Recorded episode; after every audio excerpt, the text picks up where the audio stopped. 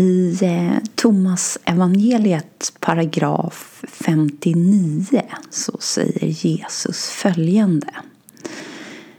Fäst avseende vid den levande medan ni lever så att ni inte dör och då försöker se honom och inte förmår att se.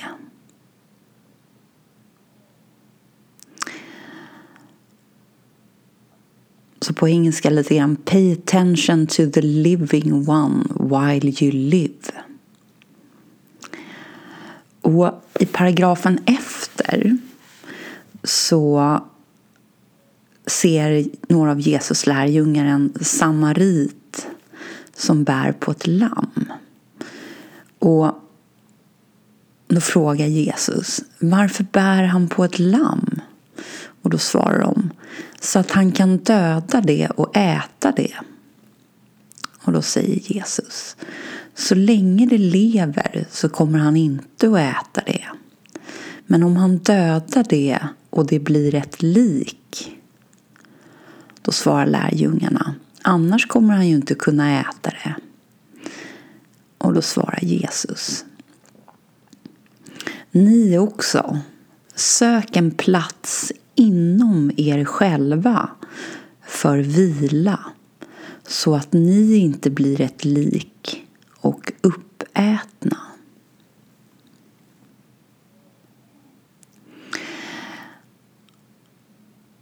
Så först fäst avseende vid den levande medan ni lever så att ni inte dör och då försöker se honom men inte förmår att se. Och den pekaren är ju tydlig att vi någonstans har möjligheten att finna eller återförenas med den levande medan vi upplever att vi lever. Alltså medans vi som medvetande har tillgång till möjligheten att återförenas med det vi är medvetet. Egentligen så länge formen lite grann uppenbaras och allting annat uppenbaras lite grann. Det är då vi har möjligheten att vända oss bort ifrån det och tillbaka hem medvetet. Och i nästa paragraf där så pekar han ju också någonstans vart vi ska finna den levande. Ni också sök en plats inom er själva för vila så att ni inte blir ett lik och uppätna.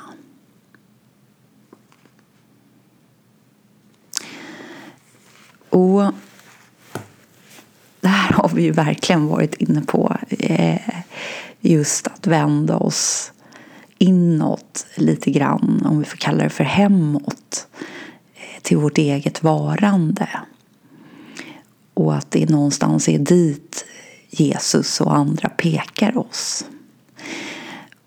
Och vi har också lite grann varit inne på det här med personen eller egot eller vad man nu ska kalla det för. Det som egentligen indirekt gör så att världen uppenbaras för oss så som vi upplever världen.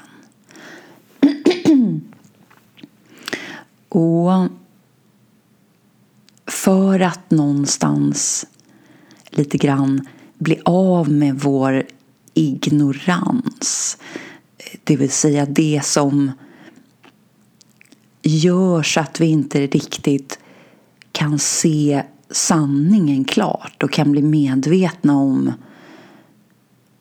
hur det egentligen ligger till.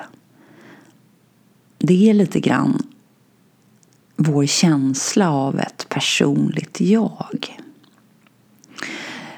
För den känslan och indirekt när vi identifierar oss med den känslan och lite grann tror på den känslan då kan ju alla andra koncept som handlar om ett du och ett dom och så vidare också uppenbaras. Men skulle vi bara bli av med känslan av ett personligt jag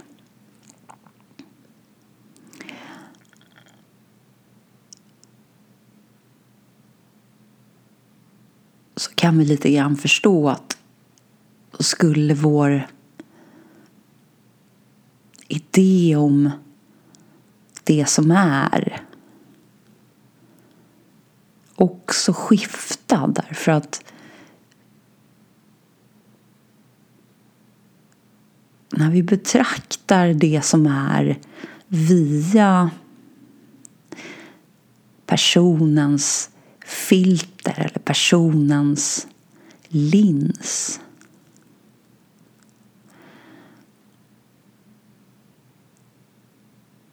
Det är någonstans där det man benämner lite grann som dualismen kommer in. I samma sekund som vi någonstans bestämmer oss för att det existerar ett jag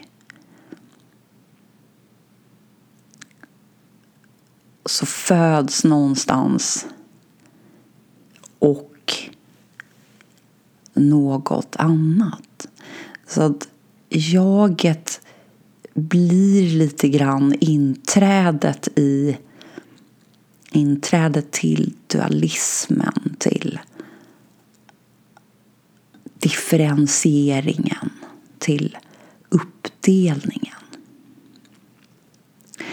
Och klassiskt uttalande som Ramana har gjort är just The eye removes the eye yet remains the eye. Så jaget, alltså det riktiga jaget, det rena medvetandet som tidigare har gått in och identifierat sig med känslan av ett personligt jag. Och någonstans i och med det har det skapats en känsla av att det också finns en enhet där som ett personligt jag. Men medvetandet gör sig av med den känslan. Removes the I, gör sig av med känslan av ett personligt jag. Yet remains the eye och förblir densamma som den är.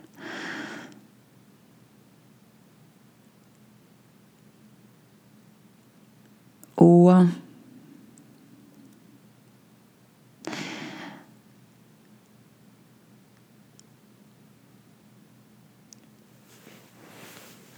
väldigt många av de frågor som jag upplever har kommit upp bland annat i eh, Morsis, eh, om vi kallar det för satsang eller eh, och även retreater. Men, men det här lite de eh, mötena som han har och som han någonstans ser som eh, ett andrum där det personliga jaget inte ska få utrymme. Så att eh, de som kommer dit någonstans erbjuds möjligheten att faktiskt få vända uppmärksamheten hemåt. Det blir ju en effekt av att inte längre välja att rikta uppmärksamheten mot ett personligt jag. Eh, så med många av de frågor som kommer upp som Morse lite grann brukar kalla för freedom questions. Alltså frågor som ändå någonstans ska verka för att vi ska bli frigjorda ifrån egentligen ignoransen som indirekt leder till att vi tror oss vara ett personligt jag ibland andra jag i världen. De visar lite grann att det är många som upplever att de någonstans når fram till den här stillheten och det här lugnet och, och, och fridfullheten. Men, men sen upplever de att den försvinner och att de lite grann är tillbaka igen i världen. Det blir lite tydligt där efter ett tag att de upplever att de fortfarande är ett personligt jag som lite grann kastas emellan stillheten och fridfullheten och världens kaos. Och därav att vi här från början lite grann gör det väldigt tydligt att det är inget jag som vandrar emellan här utan det är bara vår uppmärksamhet som styr vår upplevda verklighet. Så för att flytta bort fokuset faktiskt från ett personligt jag och istället lite grann lägga det där det hör hemma, det vill säga i, i uppmärksamheten.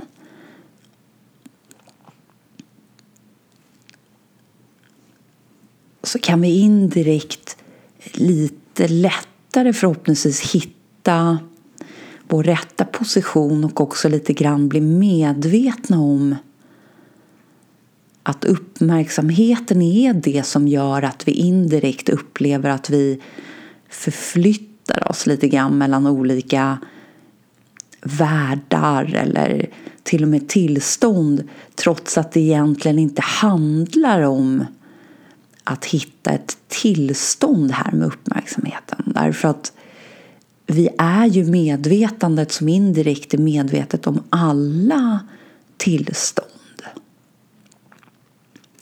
Så vi är ju någon som är medveten om djupsömn, drömsömn och det vakna tillståndet till exempel. Vi vilar ju bortom tillstånden. Som den som är medveten om hur allting ändras och hur allting kommer och går och hur allting uppstår och försvinner.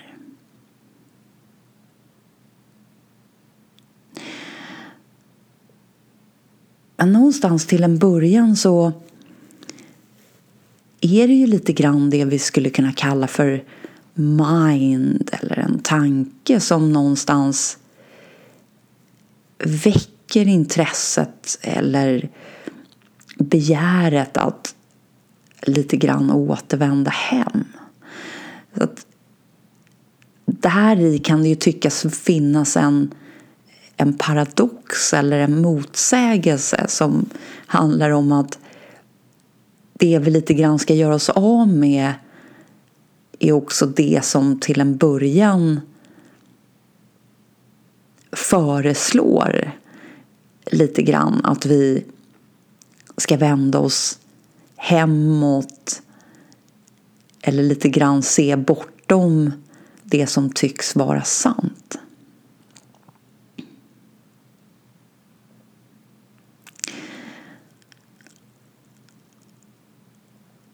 Sist är det någonstans ändå den rösten och den mekanismen som vi lite grann kommer att genomskåda och inse att den egentligen inte existerar som något ting. Utan den är verkligen en lite spökröst i natten som vi har blåst liv i lite grann genom att rikta vår uppmärksamhet dit och identifiera oss som en mottagare och indirekt ge bort vår kraft lite grann eh, genom att leva som någonting som vi inte är så skär vi av oss ifrån vårt sanna jag och vår sanna identitet lite grann. Vilket gör att vi upplever oss som små och kraftlösa många gånger. Och vi lever lite grann i effekten av det vi kallar för världen.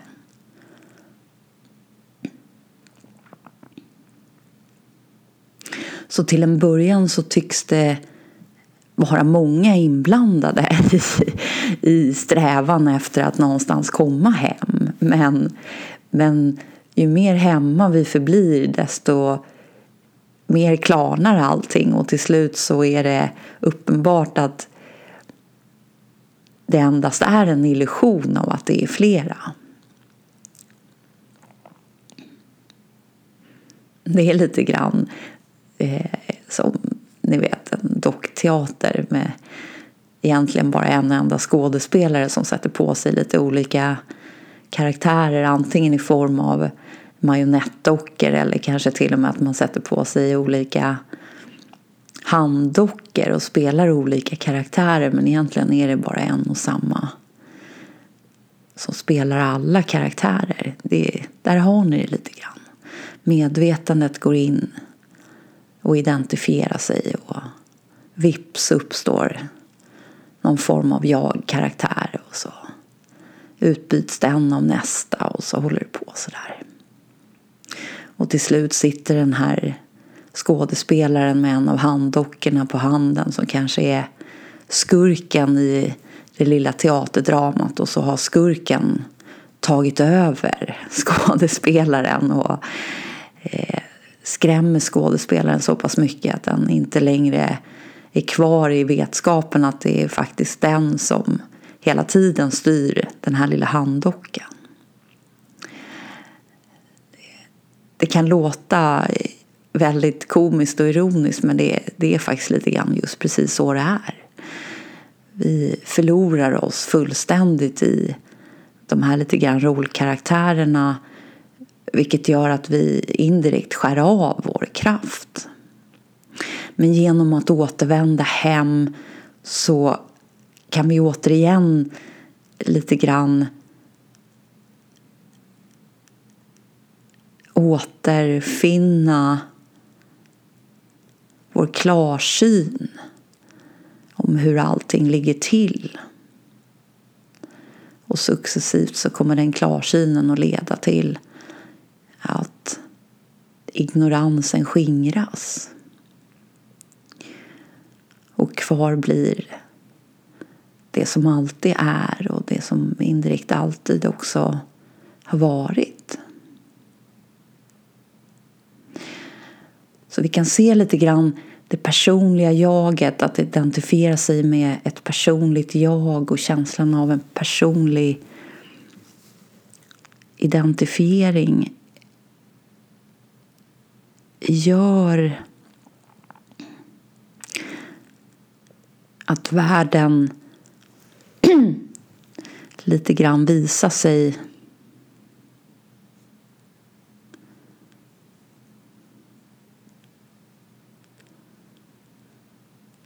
så som den gör. Det, det, det är verkligen som att byta filter. Som att byta lins.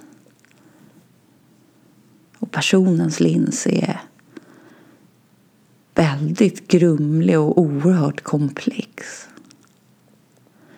Medans sanningsfiltret är fullkomligt klart och rent och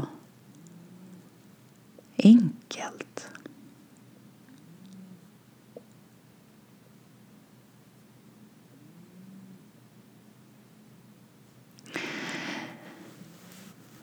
Ett annat uttryck som Morsi ibland använder och som lite grann indirekt säger samma sak som The eye removes the eye yet remains the eye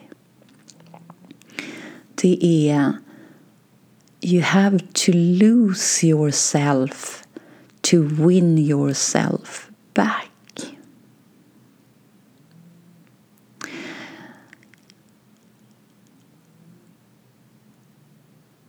Så till en början kan det upplevas som just att vi faktiskt håller på lite grann och förlorar oss själva. Därför att den här personen inte längre är riktigt trovärdig. Då upplevs det, kan verkligen i alla fall upplevas lite grann som att allt inom situationstecken faller sönder. Och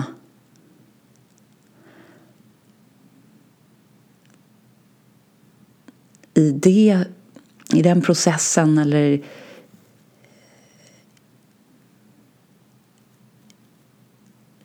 den eh, nedbrytningsfasen så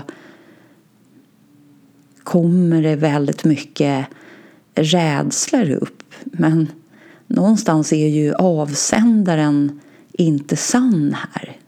Så att genom att förbli hemma med vår uppmärksamhet så och stanna där lite grann, likt Maharaj, att lydigt förbli kvar där oavsett vad som dyker upp i form av tankar och rädslor. Så kommer den stormen snabbt att rida ut. För de tankarna och de rädslorna kommer ju någonstans ifrån den falska avsändaren och ska till den falska mottagaren. Så återigen, om vi ska gå tillbaka till handdockorna så handlar det om att vi håller på att ta av oss handdockan och återfinna handen där och inse att den här handdockan existerade ju egentligen inte utan det var ju bara någonting som vi spelade och blåste liv i. Men det är klart att handdockan kommer skrika högt här. Den vill ju inte inom citationstecken dö eller bli avslöjad. Så det blir lite grann ett skådespel mellan oss som medvetande och vårt alter ego eller vår skapade identitet eller den vi har lite grann trott oss vara. Och då kan vi ju tycka lite grann här att men varför föreslår indirekt den från början att vi faktiskt ska hitta hem eller vakna och sen någonstans mitt i processen så börjar den sabotera. Men dels så är det ju ingen enhet här så att vi gör det lite större än vad det är gärna. Och dels så handlar det också om att den här rösten och det som kommer upp egentligen faktiskt indirekt är där för att hjälpa oss att hitta vår rätta position som vittnet. Det neutrala vittnet som vilar någonstans bortom tillstånden, bortom rollkaraktärerna, bortom allt som kommer och går. Och genom att fortfarande saker kommer och går, det dyker upp och det försvinner så indirekt hjälper det oss någonstans att lite grann känna vår position. Vart förhåller vi oss i förhållande till det andra?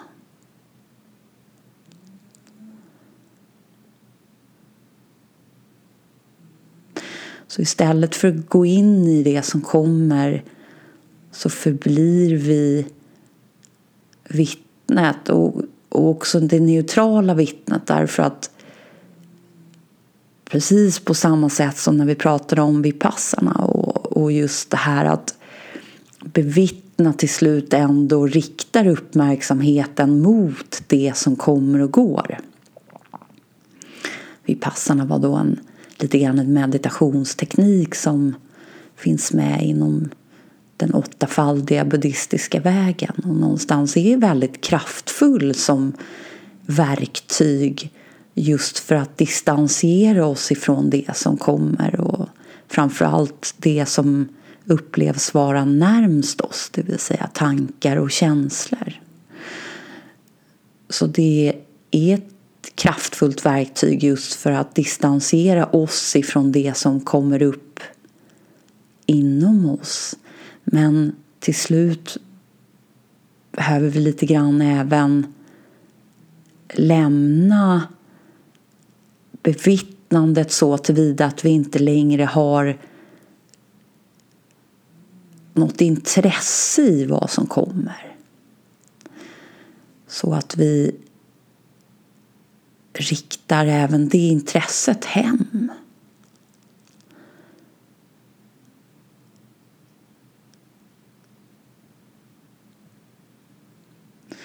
Så istället för att lägga något fokus på det som flyktigt uppstår lägger vi vårt fokus till det som är underliggande, det vill säga ur vilket det andra uppstår.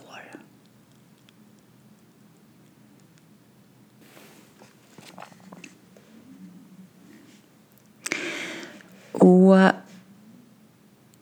just för att inte fastna i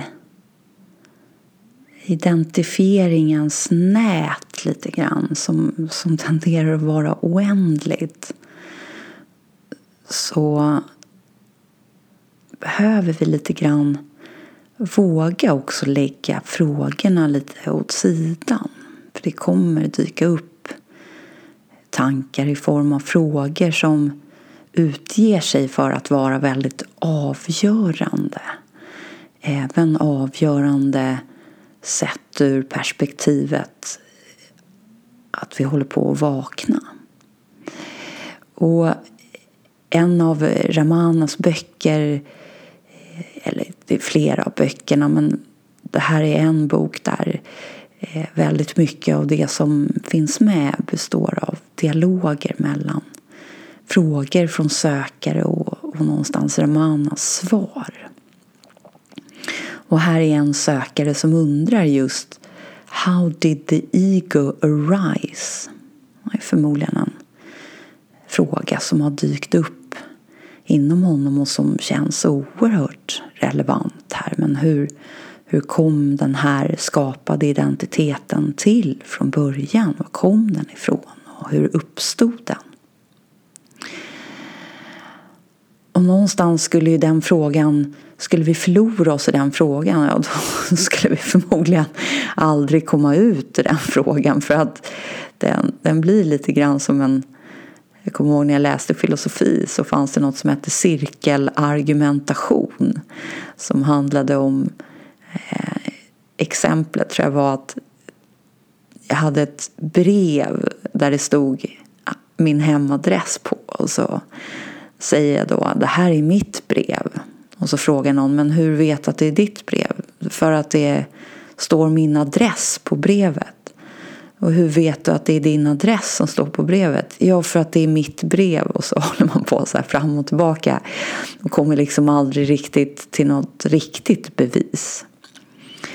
Eh, och det här känns faktiskt väldigt mycket på samma sätt eh, och det vet ju också Ramana om här någonstans. Så han försöker ju också peka förbi lite grann de här cirkelargumentationerna eller de här cirkulära frågorna som någonstans tillhör det här eviga kretsloppet också. Så de har ju samma natur lite grann.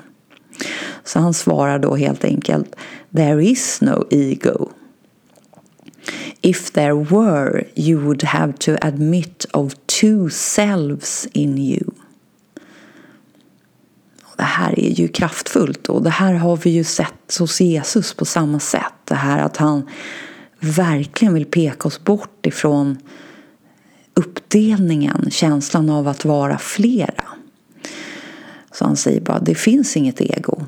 Om, om vi skulle på något sätt erkänna eller Eh, konstatera att egot existerar på något sätt, ja då är vi ju två. Eller tyvärr kanske ännu fler, men till en början två i alla fall. Och det är vi ju inte riktigt egentligen. Det, det, det hoppas jag att nästan alla av oss någonstans innerst inne ändå kan erkänna att vi är en. Vi, känslan av att vi är två, en som lyssnar och en som pratar, ja den kan vi alla skriva under på. Förhoppningsvis har vi bara en röst i huvudet men, men många gånger kan det upplevas som flera också. Och det behöver inte egentligen vara svårare att klä av eller genomskåda om vi har tio röster i huvudet utan det är lika mycket något som kommer och går som en röst. Men någonstans så tror jag att vi ändå känner att om vi tvingas välja position mellan den som lyssnar och den som pratar inom oss. Vilken känns då mest sann? Är det den som är mottagare och indirekt lite grann bevittnande av det som kommer och går eller det som kommer och går? Ja, då tror jag nog att vi alla ändå känner att då måste det bli den som upplever sig vara lite grann mottagare av bland annat rösten. Och då kan vi fråga oss, kan vi då både vara den som pratar och den som står som avsändare och mottagare? Nej, det kan vi inte riktigt då, därför att då har vi ju erkänt att vi är åtminstone två. Så då kanske vi till en början ändå vill mer hålla oss i positionen mottagare. Och går vi sedan från mottagare till bevittnande och någonstans i bevittnandet faktiskt lite grann är neutrala så tillvida att vi inte längre riktigt är fokuserade på vad som kommer. På samma sätt som vi hela tiden bortser ifrån mängder med sinnesintryck. Bara för att lyssna när någon pratar så behöver vi sålla bort oerhört många sinnesintryck. Så vi besitter ju alla förmågan att faktiskt rikta vår uppmärksamhet väldigt entydigt åt ett visst håll. Och om vi nu använder den förmågan som vi alla har inom oss och riktar den lite grann hemåt mot den som bevittnar då kommer det som kommer att blekna bort snabbt. Det kanske är där men vi märker inte det.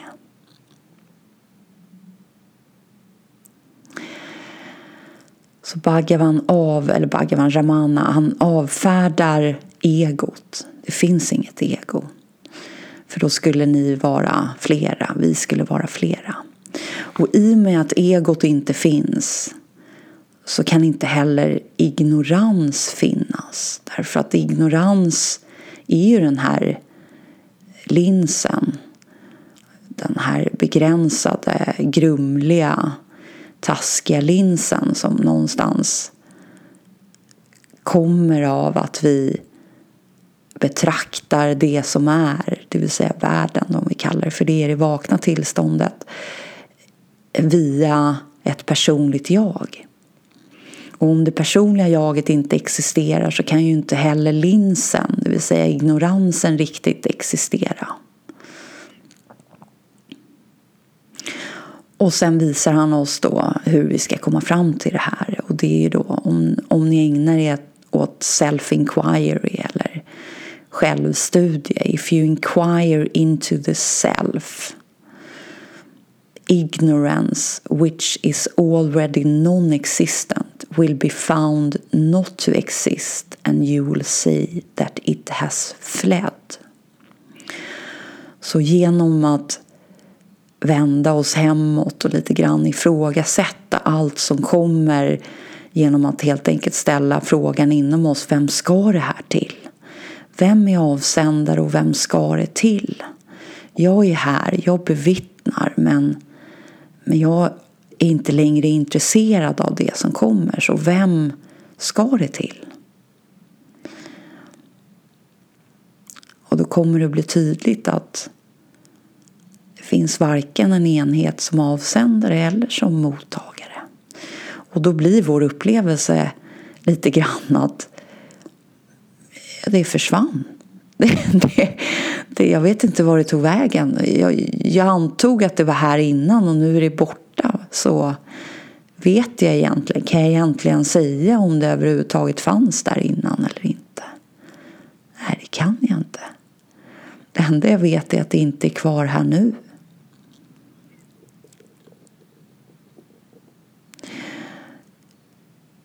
Och det är just det här jag upplever Ramana absolut, men faktiskt även väldigt många uttalanden som Jesus gör. De är så oerhört direkta.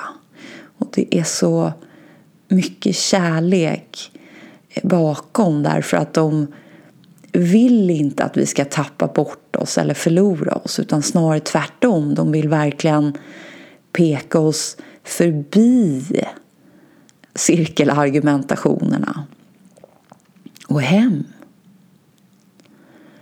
Men, men som sagt, den som älskar cirkelargumentationer och som egentligen inte existerar det är oerhört lätt att fastna där även när vi ska börja tolka inte minst Jesus uttalanden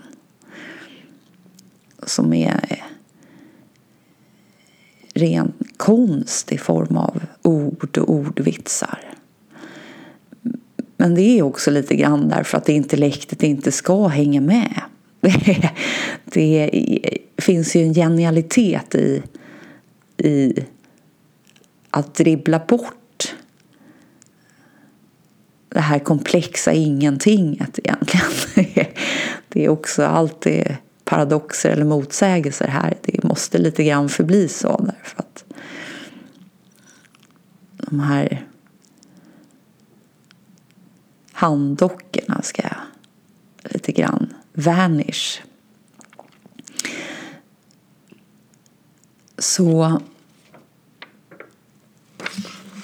jag håller på att elda upp boken här. Det kanske innebär att vi är färdiglärda här nu. Vi kanske inte behöver, behöver, behöver höra någonting mer. Um.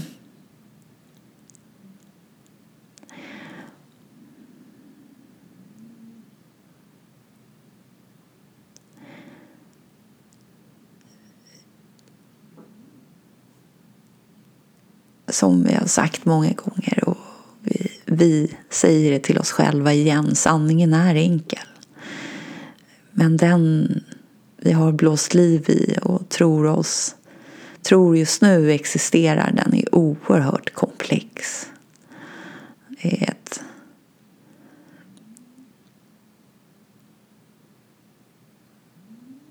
Den har så mycket frågor och så mycket funderingar och så mycket invändningar också.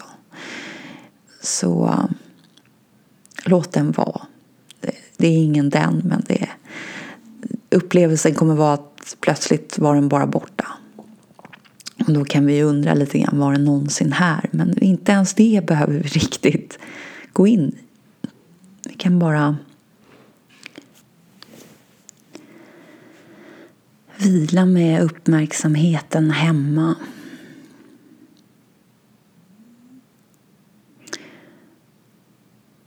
Så kommer resten att faktiskt lite grann lösa sig av sig självt.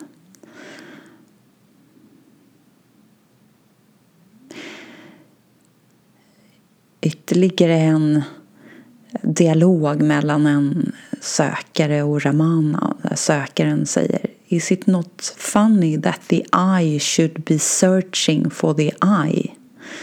Does not the inquiry who am I turn out in the end to be an empty formula?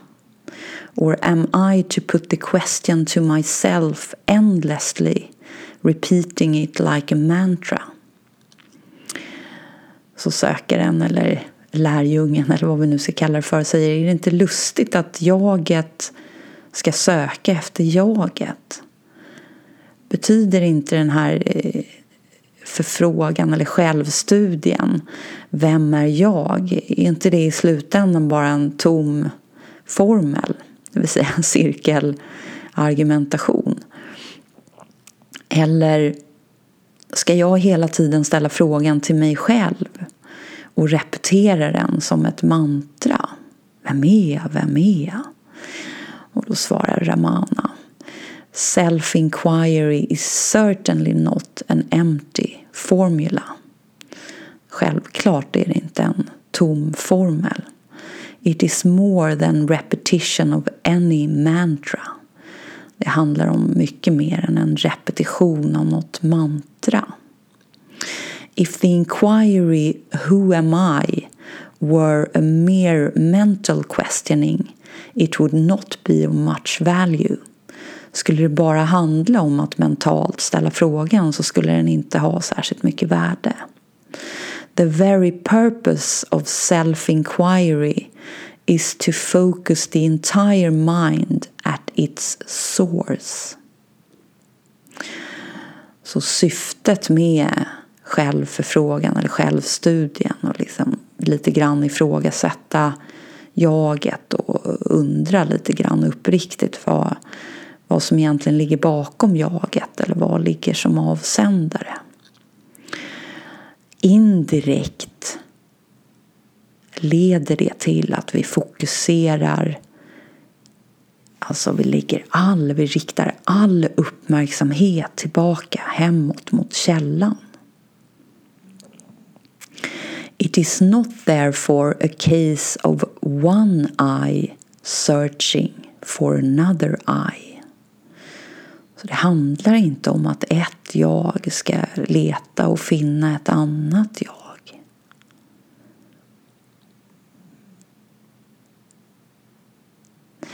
Where the I merges, another entity emerges as I. Så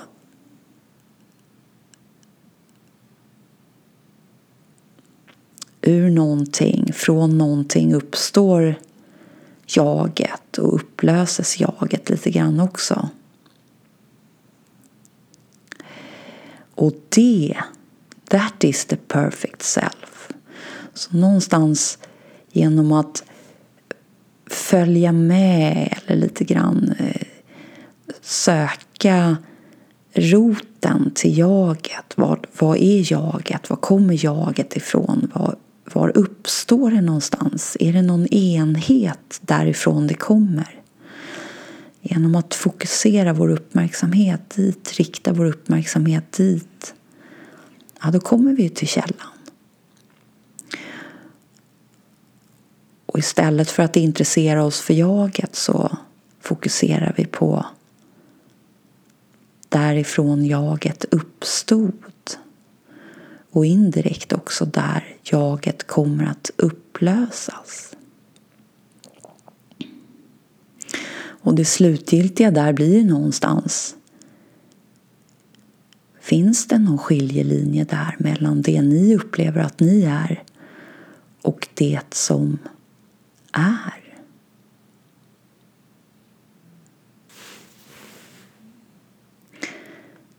och Rumis vackra ord.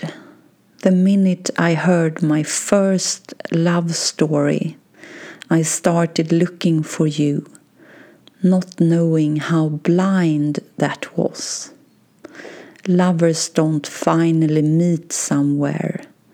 They're in each other all alone.